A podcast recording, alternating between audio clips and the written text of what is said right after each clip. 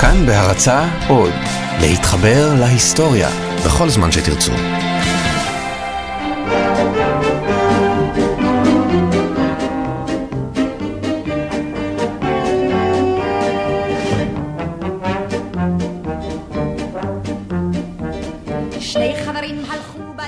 בין הקברים בבית העלמין האנגלי הישן והמוזנח שביפו נמצא קבר אחד משנת 1866. קבורה בו אחת הדמויות הגדולות בהיסטוריה של העולם, ואתם בכלל לא יודעים את זה. לא נורא חבר, ישנן צרות גדולות יותר, האיש, תומאס הודגקין, היה רופא בריטי, ולא תאמינו איך הוא הגיע לארץ הקודש. אם השם תומאס הודגקין מצלצל לכם מוכר, זה לא סתם. הודגקין היה זה שאבחן לראשונה את מחלת הסרטן הנושאת את שמו עד היום. אל ארץ ישראל, הוא הגיע עם חבר, אולי החבר הטוב ביותר שלו, משה. משה מונטיפיורי.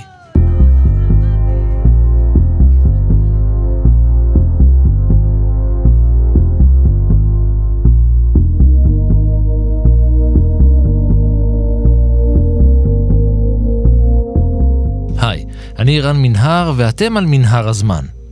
מדי פרק אנחנו מספרים לכם על מקרה שקרה בעבר מזווית שכנראה עוד לא הכרתם. הפעם נספר את סיפורה של חברות מיוחדת בין שני ענקים, שמתחילה בספרד, עוברת באנגליה ונגמרת בבית הקברות העתיק שביפו.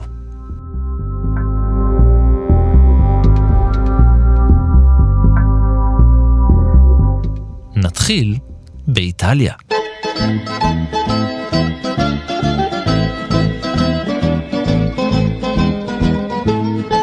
אל העיר ליבורנו מגיעה במאה ה-17 משפחה של יהודים ספרדים.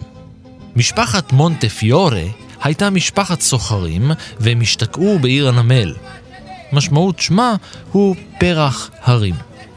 כמעט 200 שנה חלפו, ובשנות ה-40 של המאה ה-18 ארז משה חיים את מיטלטליו, את אשתו וילדיו, וכולם עברו דירה ללונדון.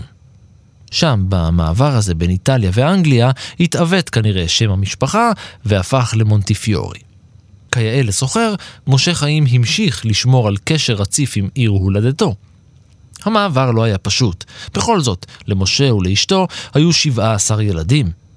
אחד מהם היה יוסף אליהו, שבשנות ה-80 של המאה ה-18 נשא לאישה את רחל, בתו של אברהם למברוסו דה מטוס מוקטה, שהיה ברוקר בלונדון. הוא קבע את מחיר הזהב בבורסה.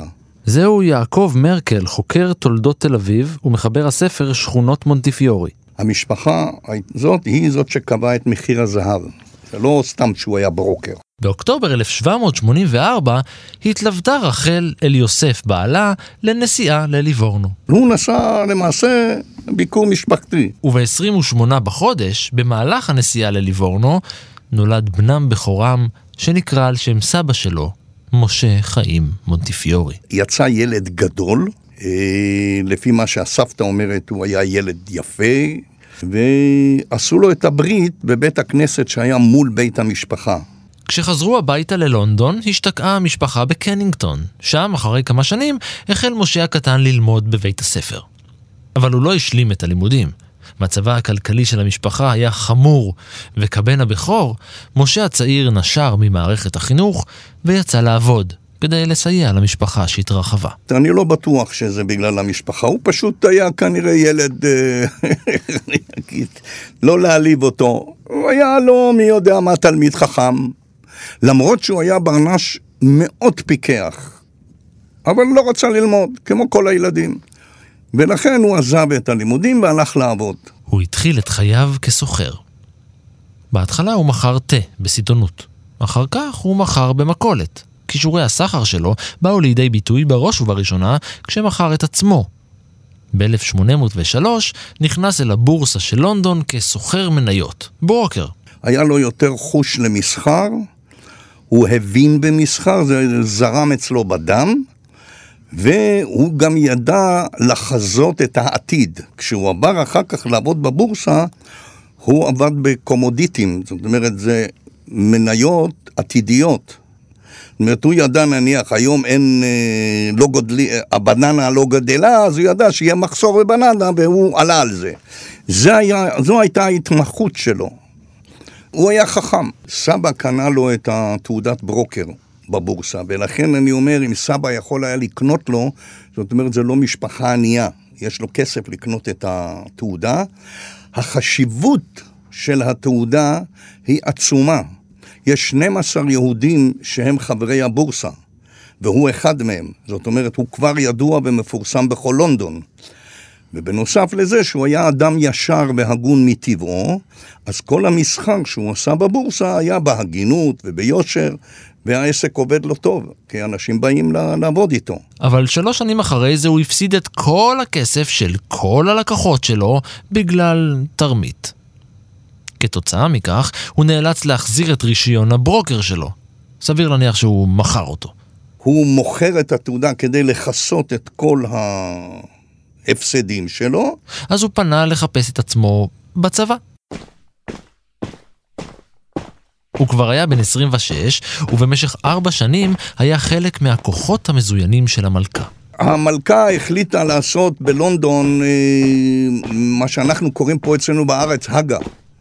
דבר כזה, והוא נכנס לזה, והוא הגיע לדרגה די מכובדת, קפטן, שזה לגבי יהודי וזה, ואז הוא עוד לא היה כזה חשוב, הוא מגיע לדרגה בכירה. אני חושב שכל זה בגלל חוכמתו הרבה, ובגלל שהוא היה אדם ישר. במהלך שירותו הצבאי הכיר את יהודית כהן, בתו של לוי ברנד כהן, שהפכה לאשתו ב-1812. השניים לא הביאו לעולם ילדים. ב-1815, כשהוא בן 30, פרש מונטיפיורי מהצבא וקנה לעצמו שוב רישיון לסחור בבורסה. לא כל בנק יש לו רישיון לסחור בבורסה. לא כל אחד יכול לסחור בבורסה. כשאתה נכנס לבנק, וזה בנק קטן, הבנק לא קונה לך את המניה שביקשת בבורסה, הוא פונה לבנק גדול. ודרכו הוא קונה את זה, ואתה משלם קצת יותר עמלה. אבל זה לא דבר חופשי, בורסה צריך להיות אדם ישר. אתה צריך להיות אדם ישר, להבין במסחר, שיהיה לך קצת פרוטקציה, ואז אתה יכול לקנות את התעודה. כי התעודה מביאה לך כסף ים. יחד עם אחיו אברהם, השניים חזרו אל הבורסה, הפעם עם כסף גדול. גיסתו של מונטיפיורי, אחותה של יהודית, חנה, התחתנה עם לא אחר מאשר נתן מאיר רוטשילד, מי שעמד בראש העסקים הבנקאיים של המשפחה בבריטניה, ולימים ייסד את הענף האנגלי של המשפחה העשירה. הוא נשלח על ידי אבא שלו ללונדון, זה האבא היה חכם, כל ילד שלח לארץ אחרת כדי להקים שם את הענף המשפחתי. את נתן מאיר שלחו לאנגליה, הוא היה בהתחלה במנצ'סטר, אחר כך הוא עובר ללונדון, והוא הבן של רוטשילד, אין מה לדאוג, כן? החברה של האחים מונטיפיורי הייתה הברוקרית של הרוטשילד שגר ממש לידם. לא רע. בשלב הזה של הפרק אני בדרך כלל משלב אפקטים קוליים של מטבעות, אבל אתם כבר יכולים לשמוע לבד את הכסף מתגלגל אל האחים מונטיפיורי. ב-1820 משה מונטיפיורי פרש מעסקים. למען האמת, היה לו מספיק כסף כדי לפרוש מעבודה בכלל. הוא היה בן 36.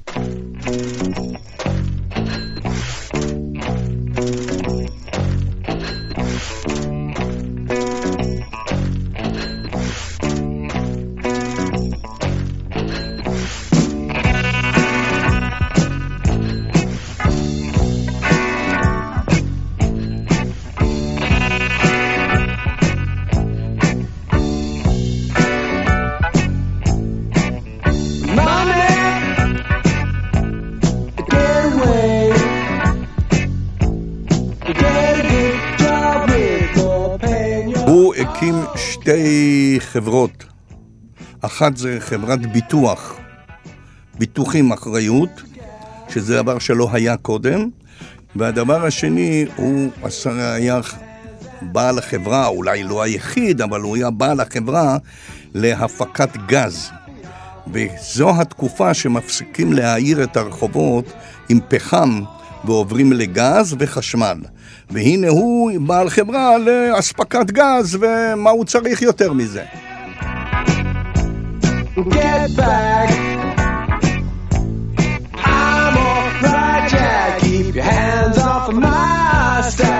אז מה יש לעשות בגיל כזה צעיר ועם כל כך הרבה כסף? מה שרוצים. לצאת לטיול בחו"ל, למשל. הוא קנה כרכרה, כרכרה מיוחדת, קרנה, ועם הכרכרה הזאת לקח את אשתו וטייל איתה. ב-1827 הטיולים מצאו חן בעיניו, ואז הוא מחליט להכניס בתוך מערכת הטיולים גם ביקור בארץ הקודש לתשעה ימים. ב-1827 הפליג מונטיפיורי לארץ הקודש. הוא לא היה אדם דתי, אבל אה, צריך להבין את הנקודה הזאת, היא קיימת גם אצלנו היום. הספרדים, יוצאי ספרד, הם לא דתיים כמו האשכנזים, זה דתיים אחרים. הוא ילך בשבת לבית הכנסת, הוא לא יאכל שום מאכל אסור, והוא יעשה, לא ייסע בשבת, אבל הוא לא, הוא לא שומר על תרי"ג מצוות. הוא מגיע במסגרת הטיול הזה לתשעה ימים, הוא מגיע לירושלים. על פי המצווה, מי שמגיע לירושלים ורואה בחורבנה, צריך לעצור קצת לפני ירושלים, כשהוא רואה אותה לנגד עיניו, ולקרוע קריאה כמו אבל. כנראה שזה השפיע עליו נורא והוא מקבל את מה שאנחנו קוראים סינדרום ירושלים. וזה הופך אותו באמת להיות אה, דתי, והתחיל לשמור את כל המצוות איך שצריך, הלך להתפלל והכל. מונטיפיורי התאהב בחתיכת הארץ הזו, והוא יחזור אליה עוד כמה וכמה פעמים. אנחנו עוד נחזור לשבעת מסעותיו בישראל עוד מעט. אחרי ששב לאנגליה בשנת 1831, הוא רכש אחוזה בשטח של כמעט 100 דונם בעיירת החוף הציורית רמסגייט.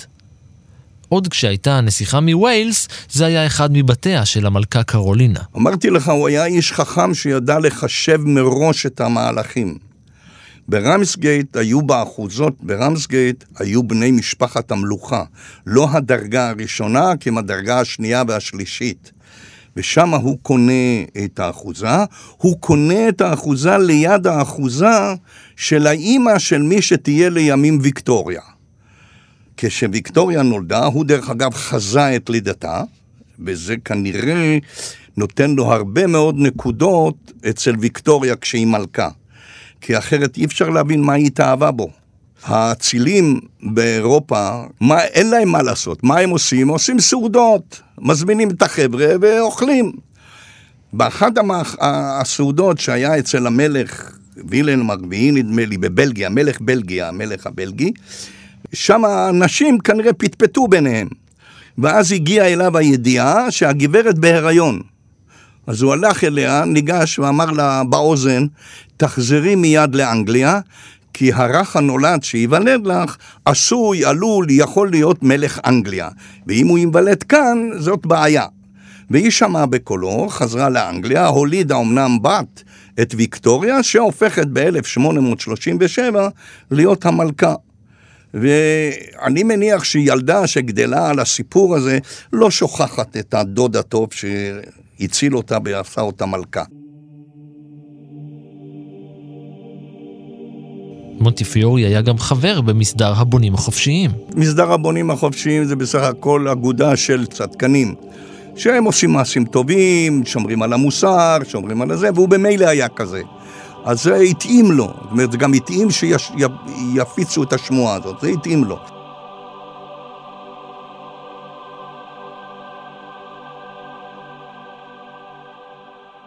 עכשיו מונטיפיורי הקדיש את כל זמנו לפעילות בקהילה בה חי ולתרומה ציבורית.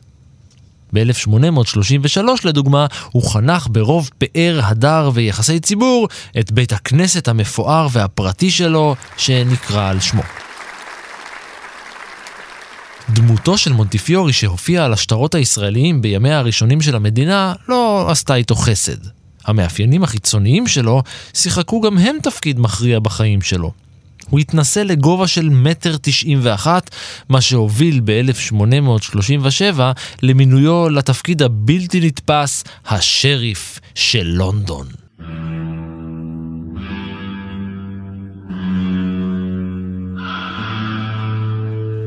זו הייתה גם השנה בה הוא נבחר להיות חבר ב-Royal Society, החברה המלכותית.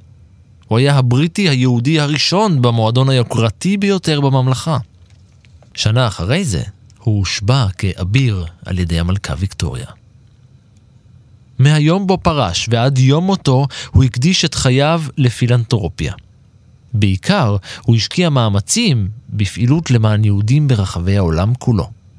פעם אחת למשל, הוא פנה אל הקיסר העות'מאני כדי שזה ישחרר עשרה יהודים סורים שנכלאו בגין עלילת דם. בפעם אחרת, הוא נסע לרומא לסייע ליהודי אחר שהומר לנצרות על ידי הכנסייה. אל תשכח, הוא לא היה בחור צעיר. הוא היה כבר אדם מבוגר. הוא גם כנראה כבר היה גם אז כבר כבד גוף. ולנסוע בדרכים על כרכרה, זה לא כל כך פשוט. זאת אומרת, הציבור, היהודים קודם כל מעריצים אותו, כי הדבר החשוב בזה שהוא בא אל היהודים בכל מקום, איפה שלא יהיה, זה מראה לגויים, הנה יש לנו חבר, שהוא נכנס ויוצא אצל המלכה בבית. זאת אומרת, אם אתם תעשו לנו צרות, אנחנו נגיד לו, והוא ידבר עם המלכה. וזה היתרון, וזה החשיבות של הביקור שלו. הוא הפך לדמות מיתולוגית בקרב היהודים המדוכאים. מונטיפיורי הפך לגיבור לא רק אצל היהודים הגולים. הוא מופיע בכתביהם הפרטיים של צ'ארלס דיקנס וג'ורג' אליוט, והוא אפילו מוזכר בספר יוליסס של ג'יימס ג'ויס. אין פלא שב-1846 הוא קיבל את תואר האצולה ברון בשל פעילותו ההומניטרית לרווחת הקהילה היהודית.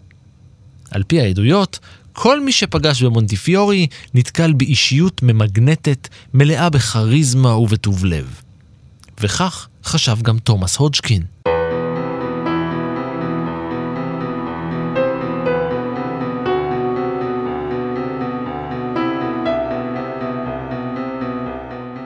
תומאס הודג'קין נולד בלונדון ב-17 באוגוסט 1798 למשפחה נוצרית. בגלל שהמקצוע של אב המשפחה היה מורה פרטי, תומאס ואחיו ג'ון קיבלו חינוך פרטי. כשהיה בן 18, יצא הודג'קין אל שוק העבודה בפעם הראשונה בחייו. באותן השנים זה היה נדיר בגילו, והודג'קין סימן את היעד בחייו. הוא רצה להיות רופא. לכן הוא ניסה להתחיל מעולם הרוקחות ועבד כמזכיר למדען ויליאם אלן. אחרי שהבין שאלן לא מאפשר לו להתקדם בנתיב הזה, השניים נפרדו והודג'קין חיפש שוב את דרכו. רצה הגורל, ודוד של אביו מת והוריש לו נכס. בגיל 21, הודג'קין זכה בעצמאות כלכלית. ועכשיו, בספטמבר 1837, כשיש לו אמצעים ואמביציה, הוא החל ללמוד רפואה ב St Thomas and Guy's Medical School. Guy's Hospital בלונדון זה המוסד היוקרתי ביותר, אני חושב שעד עצם היום הזה. זהו חובב ההיסטוריה, האדריכל שמואל גילר. אחרי שנה פרש ועבר לאוניברסיטה באדינבורו. שם, לצד לימוד ההיסטוריה, הוא המשיך בלימודי רפואה מתקדמים והצטרף לאגודה הרפואית המלכותית. במסגרת הלימודים נסע לפריז, שם למד להשתמש בהמצאה החדשה והמדהימה, סטטוסקופ. אחרי שלוש שנים, סיים את הלימודים, כתב תזה על המנגנון הפיזיולוגי של תהליך הספיגה בבעלי חיים, והפך לרופא. אבל באחת הנסיעות שלו לאירופה כסטודנט, הוא פגש את בנג'מין טורפ. וטורפ הזה היה מקושר שחבל על הזמן.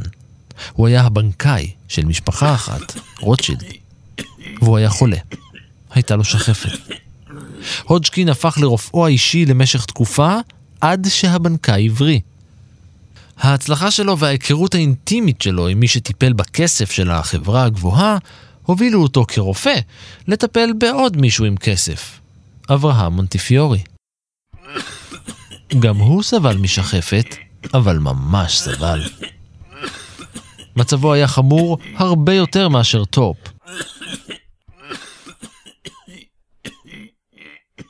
שחפת, אה, מחלה, המחלה למעשה אה, נעלמה, אבל אה, יורקים דם, זה מחלת ריאות, זו מחלה שפעם מתו ממנה. כן. היום מקבלים חיסון, אז כבר לא מתים מזה. לאחר שסיים את הלימודים והפך לרופא באופן רשמי, הצטרף הודג'קין אל אברהם מונטיפיורי ואשתו, ונסע איתם לאיטליה.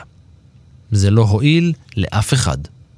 גם כי אברהם מונטיפיורי והודג'קין ממש לא הסתדרו, וגם בגלל שב-1824 אברהם מת מהשחפת. אברהם אה, מונטיפיורי היה אדם כנראה קשה. האמת, יכול להיות שהוא היה קשה בגלל שהוא היה חולה במחלה ארורה. והודג'קין בא אל אברהם הביתה כדי לטפל בו.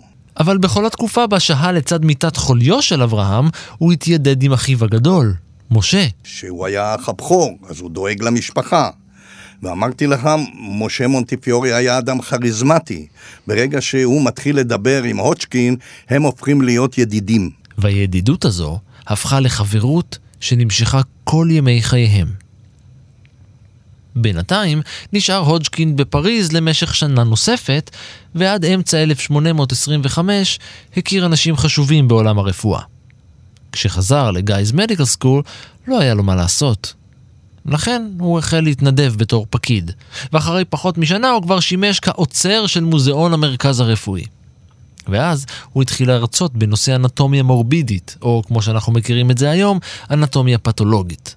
במשך עשור, הודג'קין תיעד את כל הנתיחות שהוא ערך ב-13 כרכים של מה שנקרא ספר הבדיקה הירוק. קודם כל, הסיבה שהוא לא יכול היה להיות רופא פעיל, זה משום שהצרו את uh, צעדיו. בוא נאמר, מעבר ל... ליכולותיו הרפואיות, נודע כמתקן עולם. מה זה נקרא? הוא בקווייקר. לא רק נוצרי רגיל, אלא קווייקר, שזה נוצרים uh, מאמינים. והוא, הצהרות של כל הנדכאים ברחבי העולם דיברו על ליבו. האבוריג'ינים באוסטרליה והאינדיאנים בארצות הברית והיהודים העניים בלונדון, אבל uh, חלק מהפעילות שלו עצבנה את uh, המנהלים של חברת התה ההודית. וחברת התה ההודית היא זו שתמכה בבית החולים uh, גיא. והם לא אהבו את הפעילויות שלו, ולכן בתחום הרפואה הצרו את uh, צעדיו. עכשיו, מעבר, בוא נאמר, הוא נודע בתחום הרפואי, א', כמו שאתה אמרת, בזה שהוא הביא את הסטטוסקופ מצרפת לאנגליה בפעם הראשונה. הוא היה הראשון שזיהה את uh, מה שנקרא מסתמי הלב. הוא זה שזיהה את מחלות נוספות, ובוא נאמר, התרומה שלו בתחום הרפואה הייתה גדולה, אבל uh, הוא נודע יותר בנושא של העזרה שלו לנדכאים. הוא כתב בנוסף גם סדרה של מאמרים בתחום האנטומיה הפתולוגית, המורבידית. המאמר החשוב ביותר שכתב שינה את ההיסטוריה. תחת הכותרת "בנושא הופעות מורבידיות של בלוטות הספיגה והטחול", תיאר הודג'קין בשנת 1832 שישה מקרים של בלוטות לימפה וטחול מוגדלות, ולא בגלל זיהום. כמו שאר הנתיחות שלו, גם המאמר הזה לא משך יותר מדי תשומת לב. שש שנים לאחר מכן צוטט המאמר במאמר רפואי אחר על גידול בת חול, אבל רק בשנת 1865, יותר מ-30 שנה אחרי המאמר המקורי. הקהילייה הרפואית אישרה את הממצאים וכינתה אותם בשם מחלת הודג'קין, הודג'קינס דזיז.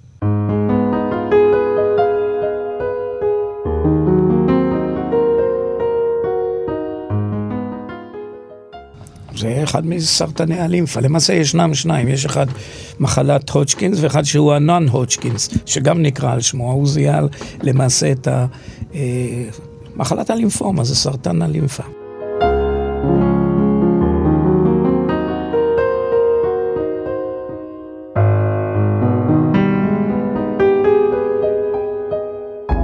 במשך כמה שנים עסק הודג'קין ברפואה, לא בהצלחה מזהרת, ולכן פרש בשנת 1842. באותה השנה הוא התחיל לתת הרצאות בבית הספר לרפואה של בית החולים סנט תומאס. אבל הוא פרש גם מזה אחרי פחות משנה. הוא לא ממש מצא את עצמו אחר כך. הוא התעסק עם נושאים רחבים יותר, כמו פילוסופיה, מוצא אתני, פילנטרופיה. האמונה הנוצרית שלו התחברה לתחומים האלה, והודג'קין הפך מודאג בנוגע לנדכאי החברה. יותר מכולם, הוא רצה לטפל בשחורים באפריקה, בצפון אמריקה, בילידים האוסטרליים. בשנת 1850, כשהוא בן 52, התחתן עם אלמנה מנוטינגהם, והשניים חיו באושר ביחד ולבד. גם הם, כמו בני הזוג מונטיפיורי, לא הביאו לעולם ילדים.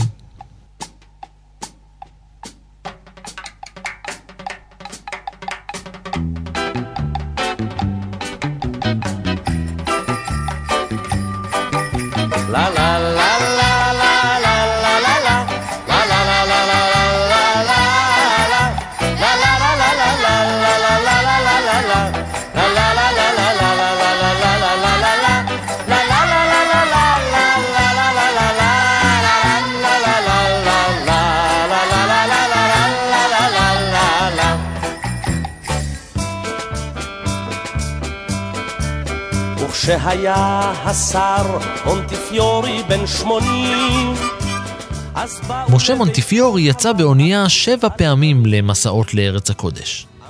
השר משה מונטיפיורי הוא לא יותר משיבוש תוארו סר מוזס מונטיפיורי. כשהוא מגיע לעיר הקודש בפעם הרביעית, ב-1855, הוא מגיע עם הרבה כסף. הכסף של יהודה טורו, שהיה איש עשיר בניו אורלינס.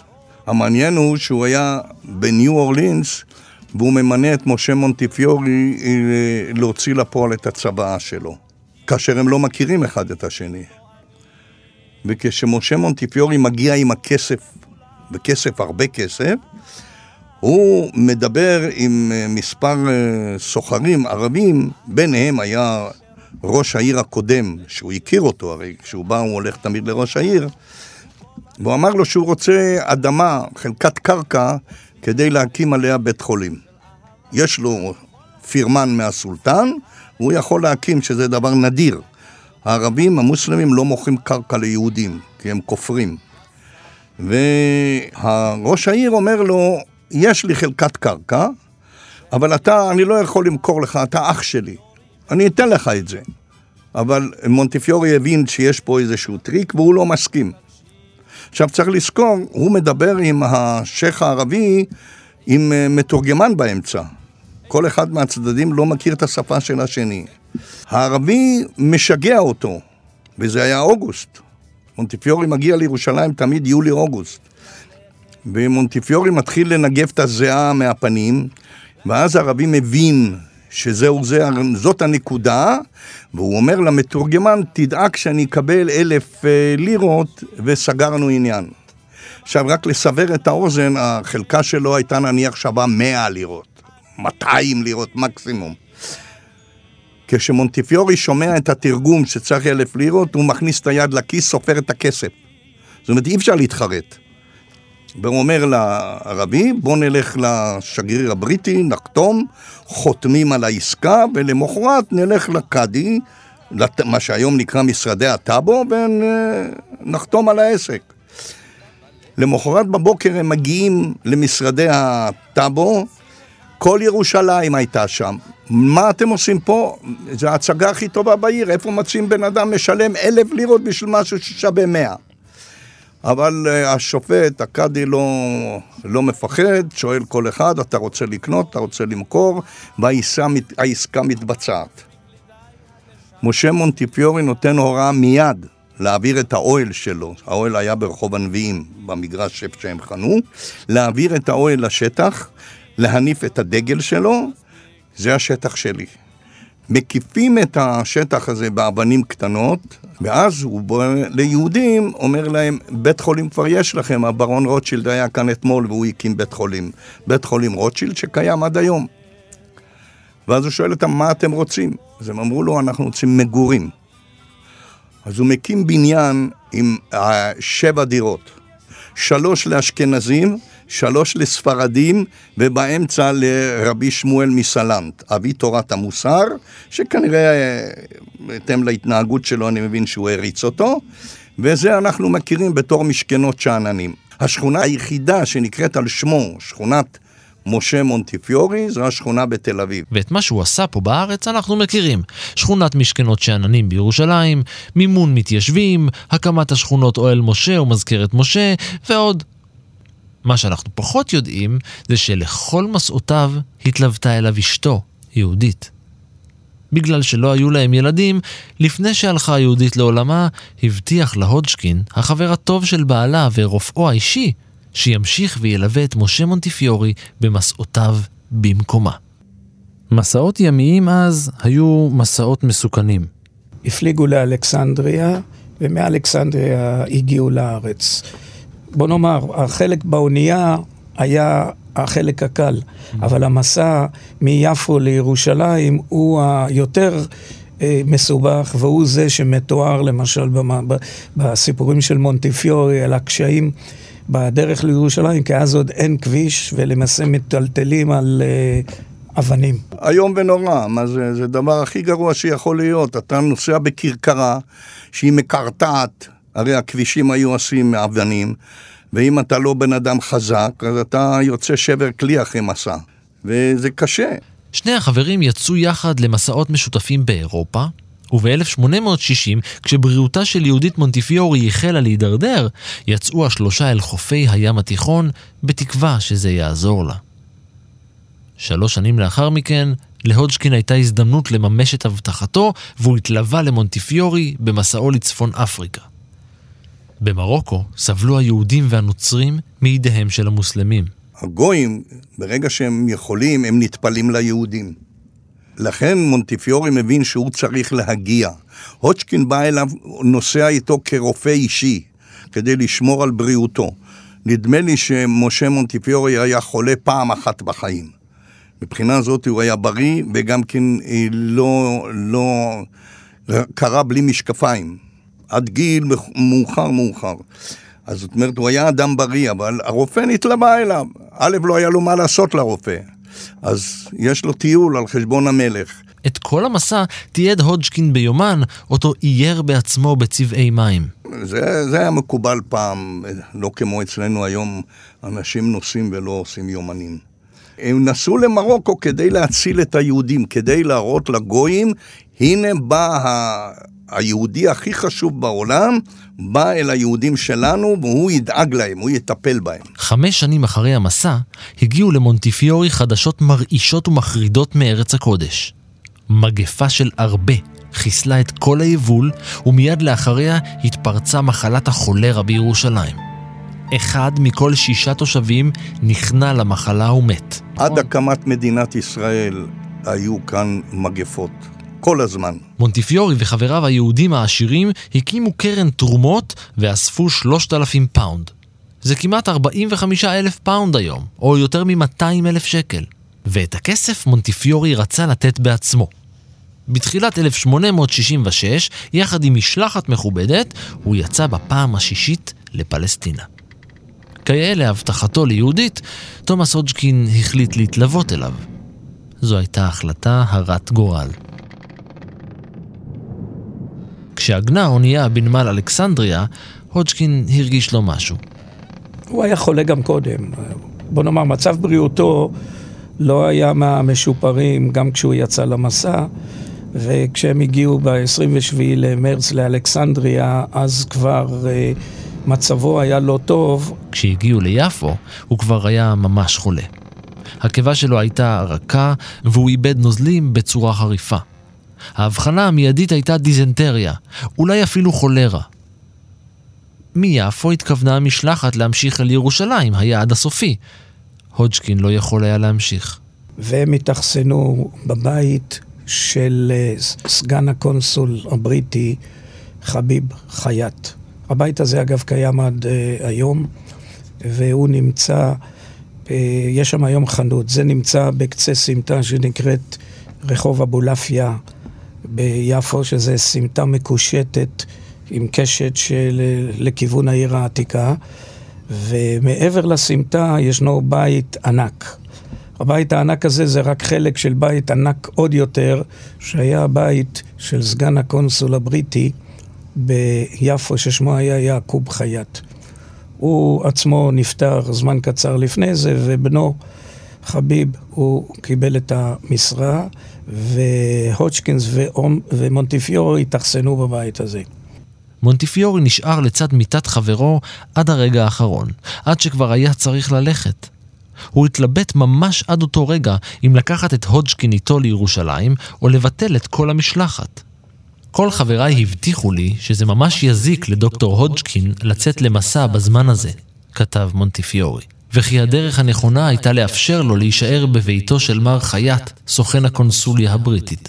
אבל מאחר וזה היה ערב הפסח, ומונטיפיורי רצה להגיע לירושלים לפני החג, אז הוא עזב אותו ביפו. ב-25 במרץ, אחרי סידורים אחרונים, יצאו שאר חברי המשלחת לירושלים. אבל הוא עזב אותו בידיים טובות, משום שהוא אה, שכר את השירותים של אה, רופא בשם דוקטור סוזי, שהיה רופא של הקרנטינה של הנמל, ושכר גם עוד שני משרתים שיעזרו לו, והוא נסע לירושלים. משום שאמרו לו שייתכן והמצב אה, ישתפר. הודג'קין נותר תחת ידיו האמונות של רופא אחר, אבל אחרי כמה ימים חלה הידרדרות קיצונית וחמורה במצבו, ואחד מחברי המשלחת הוזעק בחזרה מירושלים. כשנודע לו שהמצב של הודג'קינס מחמיר, אז הוא שלח מירושלים אה, רופא בשם צ'פלין, שהוא היה הרופא של החברה ל... קידום הנצרות בקרב היהדות. הודג'קין כל כך שמח לראות אותו, ולמרות שהיה מודע היטב למצבו, שמר על אופטימיות אדירה.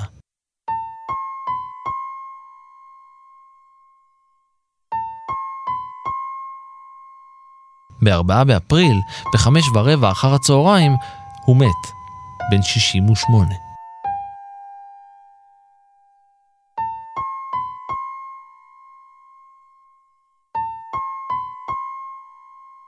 הוא נקבר בבית הקברות האנגלי ליד חומות יפו, ממש מחוץ לשער החדש שהוקם אז. בית הקברות צמוד לבית ספר אה, טביטה, שהוא בית ספר של הכנסייה הסקוטית, ומנהל בית הספר לשעבר סיפר לי בכמה מקרים שמדי פעם היו מגיעים אה, לבית הספר רופאים. שביקשו להגיע לקבר של הודג'קינס, כי קשה להגיע אליו, צריכים או מבית, מבית הספר או מהדרך האחורית. בהלוויה שלו נכחו כמה נוצרים פרוטסטנטים מתושבי יפו, הקונסול וכמה אנשים ממשרדו, וכמובן, שני הרופאים. אז אתה יודע, מסתובבות כל מיני אגדות אה, תיירות ביפו, אז בין השאר קראתי באחת אה, מהאגדות האלה שארגנו לו הלוויה מפוארת. אז אה, דוקטור צ'פלין, שהוא עמד ליד מיטתו כשהוא מת, מספר על נסיבות אה, קבורתו.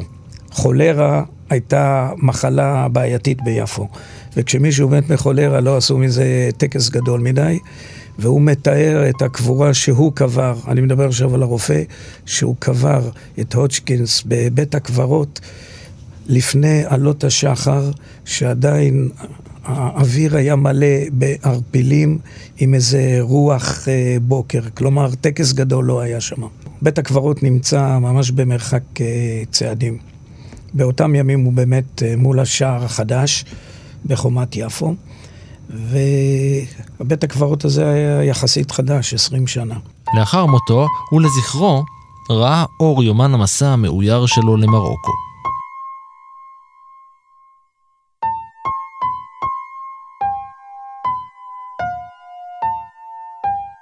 מונטיפיורי היה שבור. ומונטיפיורי מספר שכשהוא חזר מירושלים, אז קודם כל הוא מתאר את הצער הגדול שהיה לו, ודבר ראשון הוא מספר שלפני שהוא עלה לאונייה בדרך חזרה, הוא הלך לבקר את אה, חברו. כששב לאנגליה, הורה על הצבתו של עמוד גרנית מעל קברו, הנושא כתובת לזכרו. למעשה בפנים הקדמיות שלו בחזית, שלשם אפשר לגשת בקלות, כתוב כאן נקבר הודג'קינס וכולי וכולי וכולי.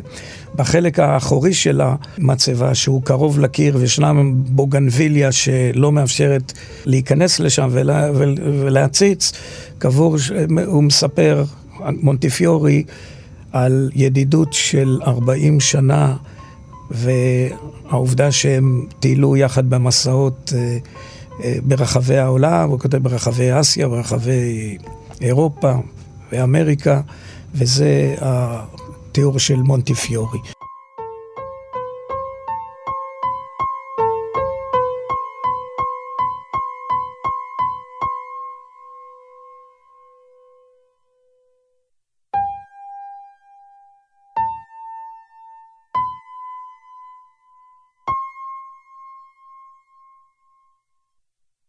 בשנת 1873 פרסם עיתון מקומי בקנט מודעת אבל המבשרת על מותו של מונטיפיורי בן ה-89. אבל הוא היה ממש חי. למזלי, הוא כתב לעורך העיתון, יכולתי לשמוע את השמועה ולקרוא את הכתבה בעיניי שלי, בלי להשתמש במשקפיים. זה מה שאמרתי לך קודם, הוא קרא בלי משקפיים. בגיל 91, אגב, יצא שוב למסע בארץ הקודש. הוא ביקר את קברו של הודג'קין, וכבר אז היה בית הקברות מוזנח ועזוב. במסע האחרון שלו לארץ, הוא בא לבקר את הקבר, ואז הוא התקין גדר מסביב. הגדר הזאת למעשה קיימת אה, עד עצם היום הזה, אבל כשבית הקברות אה, שוקם לפני שנתיים, המצב של הגדר הזאת היה רע. היא הייתה חלודה, חלקה היה תקוע באדמה, ולכן אה, מה שעשו במסגרת אה, שיפוץ הקבר, זה הרימו את הגדר, שמו שם איזה משטח, ואני מדי פעם מבקר, והדבר הכי מפליא זה שאני רואה שם נרות נשמה. אין לי מושג מי שם את נרות הנשמה, אבל אתה רואה, זאת אומרת שישנם אנשים שמגיעים לקבר הזה. מי שהושיע את הקבר הזה בשנת 2015 הייתה היסטוריונית אמריקאית בשם עמלי קאס. היא uh, הייתה אשתו של uh, רופא שלימד בהרווארד, היא עצמה גם לימדה בהרווארד, והם, uh, בוא נאמר, היו ממעריצי הודג'קינס, והם כתבו בשנת 1988 את הספר על תולדותיו של הרופא. ב-1884 חגג מונטיפיורי את יום הולדתו המאה. מה חגג? כל בריטניה חגגה. בשנה הזאת מקימים את ועידת קטוביץ', ועושים את ועידת קטוביץ' לכבוד יום הולדתו המאה. כיוון שאורך החיים הממוצע בבריטניה עמד על 50, זה היה אירוע אנגלי לאומי וחג יהודי בכל העולם. שמונה חודשים לאחר מכן, הוא הלך לעולמו. הוא נקבר על יד בית הכנסת שהקים באחוזה שלו ברמסגייט, לצד אשתו, במוזולאום שהוא העתק של קבר רחל. כיוון שלא היו לו ילדים, היורש היחיד היה אחיינו, יוסף סבג מונטיפיורי, אבל הוא כבר נושא לפרק אחר. לפני שנים אחדות בא מישהו וטען שהוא הבן של מונטיפיורי. בכל העולם יודעים שלמונטיפיורי לא היו ילדים. הוא טען שהוא הבן שלו, והוא עשו בדיקות DNA, היום אין בעיה, והתגלה שזה באמת נכון. לא יצא לו מזה כלום, למרות שהוא חשב שהוא יקבל משהו, כסף מהירושה, כי כל הרכוש של מונטיפיורי עבר לאגודה שנקראת אגודת אה, יהודית ומשה מונטיפיורי, שאותה יסד יחיאל מיכאל פינס, והאגודה הזאת היא בעלת הרכוש. כך שהברנש אמנם צודק, אבל זה לא עוזר לו מבחינה כלכלית.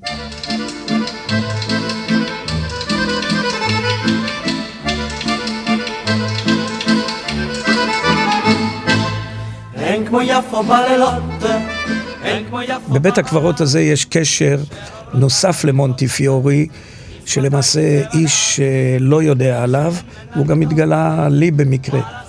אני עסקתי פשוט בשיקום בית הקברות, ובפינה הרחוקה מהקבר של הודג'קינס אה, ישנה גדר, גדר ברזל. ואחרי חפירה קצרה של משהו כמו 30 סנטימטר, שמעתי נקישה. ואז נחשפה לפניי מצבה של תינוק בן יומו. התינוק הזה הוא בנו של מי שהיה ראש הכנסייה הפרוטסטנטית ביפו, ששמו היה כומר הול. ושם התינוק הזה הוא סמיואל גאולר הול, והיה כתוב שהוא אחד מתאומים. כלומר, לכומר הזה היה עוד בן, ואת קברו מצאו אחרי זמן קצר על הר ציון בירושלים, והוא מת שבעה חודשים אחר כך. התינוק הזה הוא נינו של ג'ורג' גאולר.